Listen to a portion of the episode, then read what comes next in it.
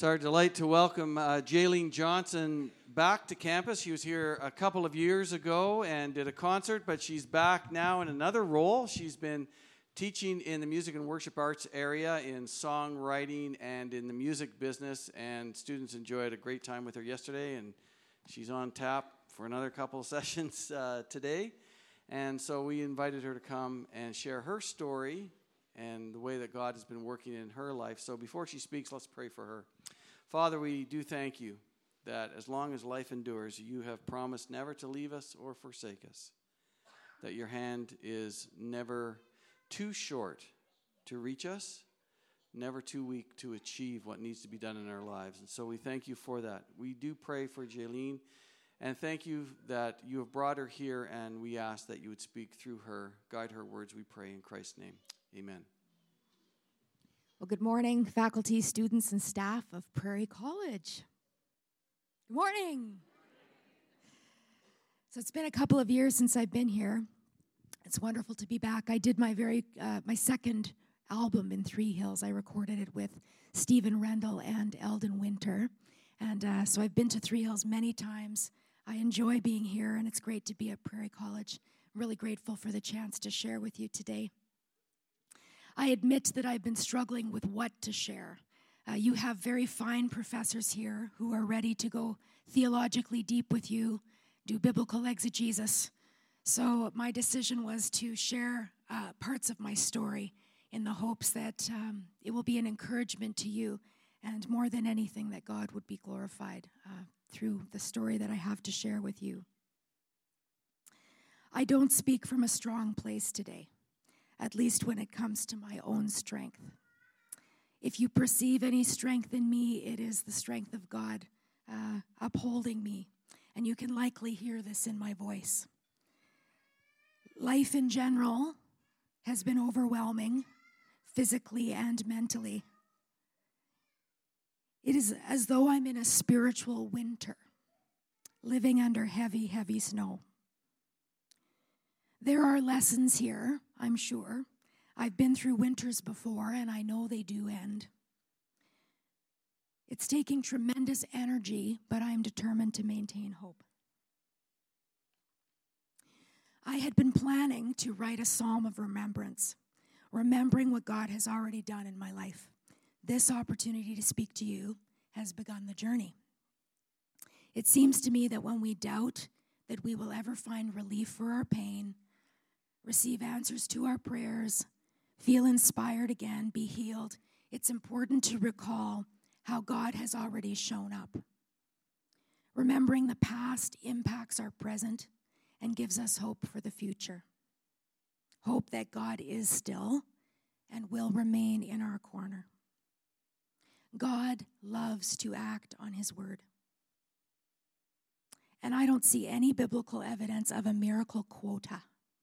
God never said, sorry, Moses, I already parted the Red Sea and led you out of Egypt. No manna from heaven for you.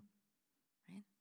There's no automated message on heaven's voicemail service that will ever say, we're sorry, this mailbox is full. And no angelic customer service representative picks up our call saying, I can see here that you saw God's hand move in January 1998, spring of 2007, and again last June. I'm afraid there are no more miracles available for you. We can say, God, you have done this and this before. God, you are amazing. God, I trust that you have not forgotten me. God, you are good. You have proven your love by all of these things you've done in my past. Thank you that you are still and still will be working in my life, even when my emotions do not align with this truth. Even when anxiety threatens to cripple me, when depression pushes against me, when my body betrays me, when my hope is fleeting, I will trust in you. Even as I weep, as I grieve, as I question, where else could I put my trust? Nothing else would make sense. You have been faithful to me. I will trust in you, God. Your resume stands for itself through your word and through the testimony of my life. Thank you, Lord. God's power is infinite, limitless. He promises to answer our prayers Through the winters of our lives, we can remember his word as well. Luke 11:13, God loves to give us the Holy Spirit when we ask. And let's not skip over this. Romans 8:11 says, this is the Spirit of God who raised Jesus from the dead for us, in us. Romans 8 offers even more encouragement that God is for us, not against us, and nothing can separate us from the love of God in Christ Jesus. We remember your word, Lord. Thank you for your promises. I was born to very young parents. They grew up in a Christian denomination that was very strict. Women were forbidden to wear makeup or pants. My grandmother had terrible trouble with her legs from scrubbing frozen floors in the rickety farmhouse where my dad and his family first lived. She wore pantyhose and a skirt, even to clean. Dad's family went to a church where you got saved at every Sunday night revival meeting. And again, of course, at Bible camp. One day when he was 3 years old, his sister chastised him for not going to the front for prayer at the end of this church service. And his little voice replied, "Oh, Della, I've been saved dozens of times." What blesses me to no end is that whatever the characteristics of the church they were a part of, my grandmother and grandfather, my dad, all of his siblings, later all of their children, and then their children came to know Jesus. Rules softened and evolved through the years. Grandma got some colorful polyester slacks and started painting her fingernails. It was at times a messy, bumpy faith journey for everyone, but it was a real relationship with Jesus that saw them through. And this is what I observed as a child. I remember this. My mother, too, is a Christian, and I'm told that when I was just a toddler, I could be found sitting on the balcony of my parents' little apartment, face pressed between the bars, singing songs to Jesus. Thank you, Lord, that I came to a personal relationship with you through my family. And thanks to Bible camp, I too have been saved dozens of times. But winter hit hard when I was 12 years old. My parents decided to permanently end their marriage. And this was utterly devastating. It would be years before I would begin to process this appropriately, and I'm not sure I fully have. While there is to be no excuse for my own choices, this early trauma impacted my ability to have and maintain healthy relationships. To my shame, I have failed at marriage, not once but twice. I am no example to follow. I was desperately trying to make right something that could never be made right, to mend the area of broken family in my life. In marrying, I chose people with whom there was tremendous conflict and pain, even through courtship. I can see now that even choices in my career and in other relationships were impacted by this brokenness. But God is merciful. In 2010, he put in my path a man who would become my husband, Scott. Another try, God. I don't deserve that. And yet, here we are now almost 8 years married. God has been healing me, mending my heart. I remember, Lord, your unmerited favor. God is good. Winter also hit hard in late 2004. That year, I toured coast to coast with my album, Finding Beautiful, the one I had recorded here. I was mostly by myself. My Honda Element was packed to the roof with instruments, sound equipment, furniture, personal items, merchandise. I finished my last gig in Thunder Bay, Ontario on December 11th, and the very next morning, eager to get home, I started the 7-hour journey on the Trans-Canada Highway toward Winnipeg. The road was still open despite a blizzard the night before. About an hour and a half outside of Thunder Bay, I had a head-on collision with a transport truck. I don't remember impact, but I do remember coming to silence, trying to drive my car while calling out to Jesus, sobbing, tasting blood, and then hearing voices. A man named Willie leaned in through my smashed window. He helped me find my glasses and covered me with his coat. I told him I just wanted to go home, and he told me I'd be going home soon. His grip on my hand was so strong, and he held on tight, reassuring me. When first responders came with jaws of life to get me out, he covered me with his body to protect me from glass as they shattered another window. I've often wondered if he was an angel. Thank you, Lord, for angels. The paramedic in the back of the ambulance with me, Kyle, said, "I know you. We play your songs at the radio station where I volunteer." It turns out he had done a last-minute trade in shifts. Here God placed a fellow believer with me who knew my music and with whom I could feel at ease. We even talked about the music I'd been listening to when the accident happened. Jars of Clay, Who We Are Instead. Great record. It turned out that Kyle was getting married 1 hour from Winnipeg, just 1 week later. On his break, okay, now I have to tell you, my husband is a paramedic, so I have a very soft spot for paramedics, and obviously very soft spot for Kyle. This is what he did. On his break, he drove back to the crash site and gathered as many of my things as he could.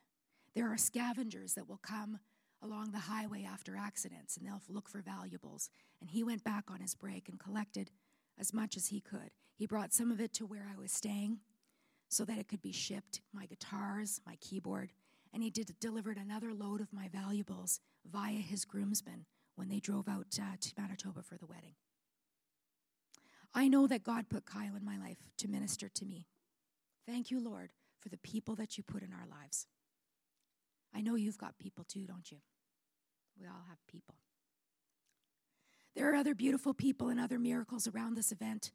I walked out of the hospital 4 hours after being admitted. I flew home the next day and already had scheduled appointments with my doctor and the dentist, both of whom are very tough to get appointments with, and both of whom I needed to see for insurance purposes. But my back gave out. And the miracles, they didn't matter.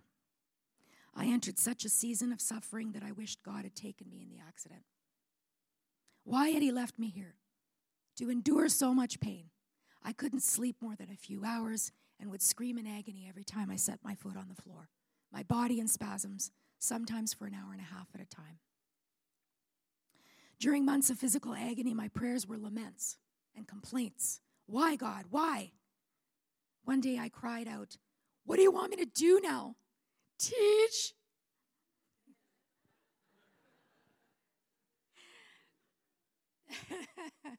I have an education degree and mad respect for teachers, but my heart was in music, you know. Here's what I remember. God spoke to me. He said, "Write and sing. Who said you could stop just because it's harder? But you, my dear Jaylene, must stop worrying about results because these are not in your control. Think of a bird. It's just a bird. Doesn't worry about the fact that it's not a cat. It just does its thing being a bird, you know." Well, a few days later, a home care worker came to take care of me. She stepped into my door, through my door, and said, "Before we get started, can I just ask you, are you the Jaylene Johnson?" And I said, "Well, that's my name, but I'm not famous." "But did you," she asked, "write the song Butterfly Girl?" I told her I had, and she lost it in my kitchen. It was an Oprah Winfrey moment, you know.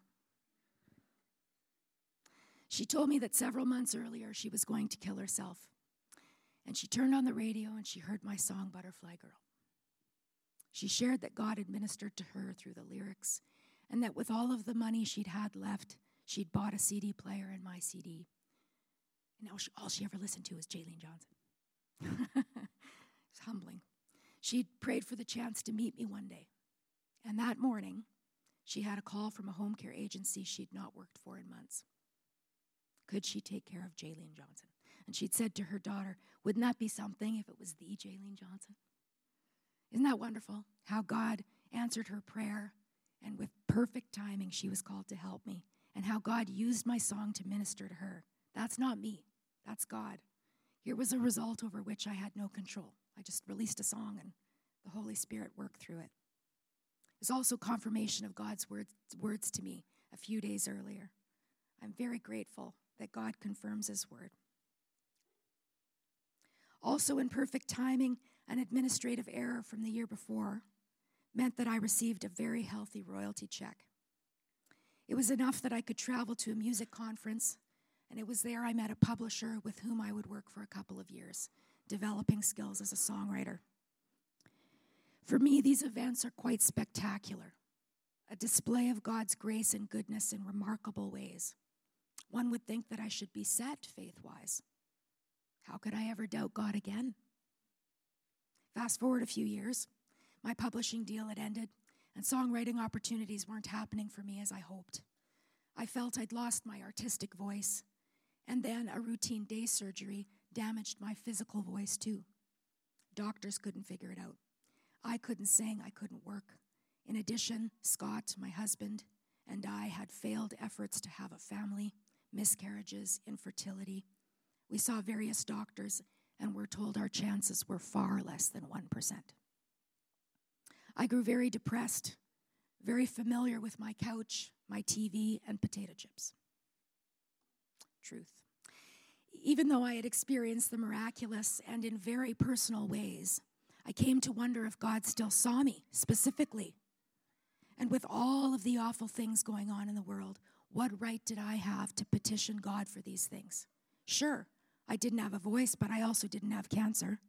I couldn't get pregnant, but another mother's children were starving across the world. Women were routinely going missing in my city, etc. How dare I bother God with my lesser concerns? It was a desolate time. I felt distance with God. But if this telling of my testimony is a psalm of remembrance, I will tell you that throughout that winter period, God was present again through people in my life. One was Steve Bell. You know Steve? Yeah. A catalyst conversation with him confirmed an inner nudging to dedicate some time to writing songs on my own again, a practice I had long let slip. Spring and then summer came suddenly. I finally saw a specialist in Toronto who found a hairline scar on my left vocal cord that had occurred when I'd been intubated for the day surgery. She operated. My voice recovered. Steve Bell offered me his studio if I wanted to make another album. I made the decision to rent a cabin in the middle of nowhere to write songs, and it was as if a plug had been pulled. Songs poured out of me. I went on to record and tour a Juno and Covenant Award-nominated album, Potter and Clay, fully funded by crowdfunding and grant money. It was an incredible and very joyful time. The best part was that despite the impossible odds, we conceived. Macy was born in 2016 and Maren in 2017. God, you are faithful. Thank you, Lord, for fulfilling very specific desires of our hearts. Our lesser concerns, you know. When I was younger, I think I thought that I would arrive at some point in my life where it would be perpetual summer. That's not what happens. Here I am in the middle of a new winter. A year and a half ago, I went into the studio, excited to sing background vocals for Brian Dirksen's new album, Grateful. I couldn't do it. Every note took tremendous effort. I had been losing pitch control where I would sing, sustain a note, and all of a sudden my pitch would drop. But by that point, June of 2017, my singing voice was done. A doctor in Winnipeg looked at my vocal cords, told me they were healthy. Vocal training and therapy would help. I tried that. No improvement. Finally, last spring, I saw a specialist in the U.S. who diagnosed me with a rare neurological disorder. Task-specific, only for my singing. Incurable and totally unrelated to my prior vocal issues. As a shot-in-the-dark attempt at treating my symptoms, I've had Botox injected into my laryngeal muscles. Thankfully, the effects will wear off in a few months, as this has rendered me nearly incapable of being heard when I speak, and has not thus far brought my singing back. So, I don't know if it will kick in at some point and I'll see improvement. I'm just really not sure. I don't know how to not be a singer.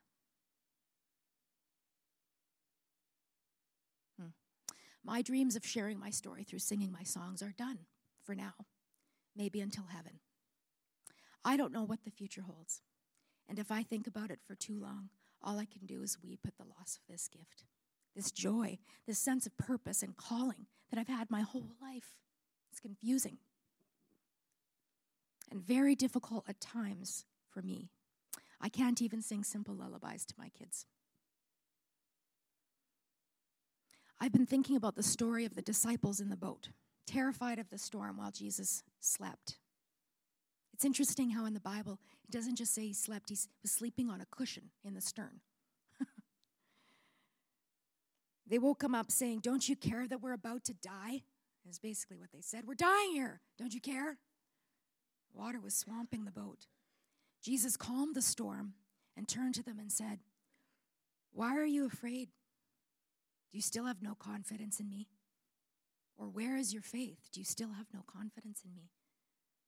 They had been with Jesus, witnessing countless miracles, amazing miracles, and they still doubted. I've experienced miracles, and still I doubt. I wonder if maybe it isn't miracles in and of themselves that build our faith in the end. We forget. It's very human. We get caught up in present circumstances, in present pain.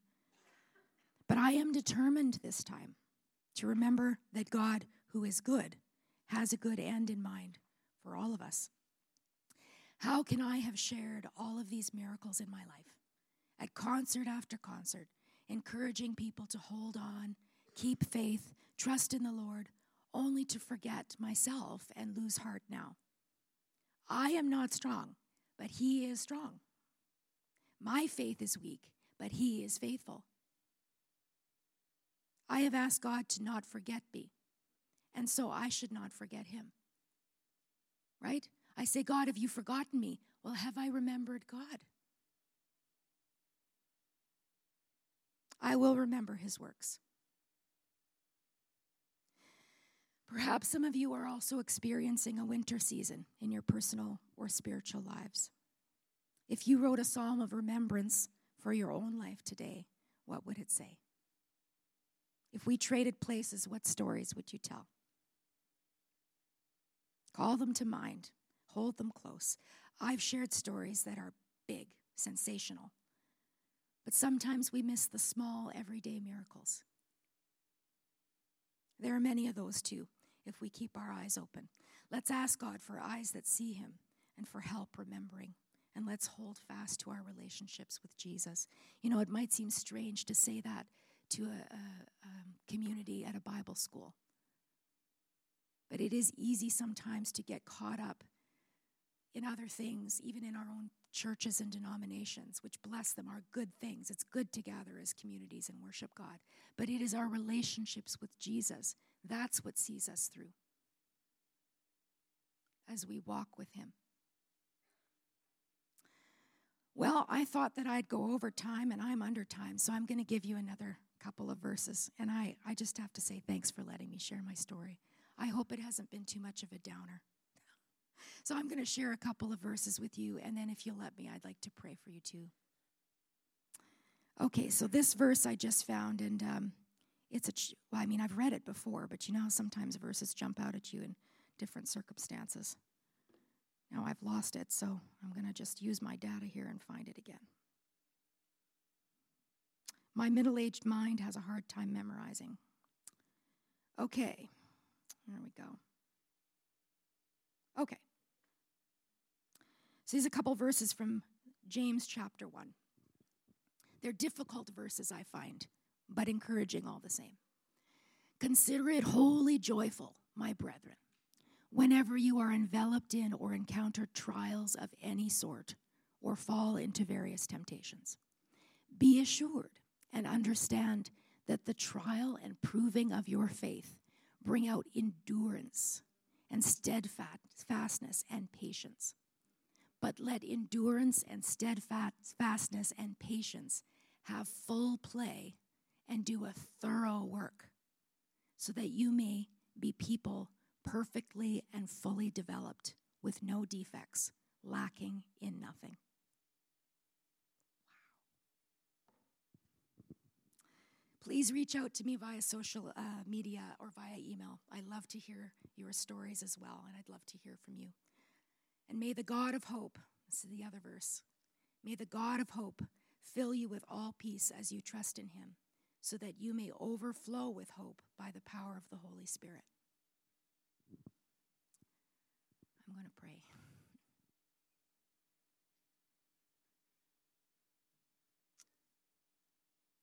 God, thank you for your precious presence. Thank you for this community gathered here. Thank you for all of the intentions to learn your word, to draw close to you, to become equipped in whatever fields we go into, whatever dreams are represented here, Lord. There is an intention and a desire to serve and to follow you. You are so good. So good. Thank you for all of the stories represented here, Lord. Stories of your faithfulness, stories of your power, stories of your strength, not just in the big ways, Lord, but in the ways that seem maybe even undetectable to those that don't know you. Thank you for your faithfulness in practical ways. And God, I ask that you would pour your spirit out over all of us today. You said that when we ask, you are so happy to give us your Holy Spirit. Empower us, God. Open our eyes to see. Strengthen us. Help us to endure, to be steadfast, to have patience, that your perfect work will be complete in all of us. We praise your holy name. Amen.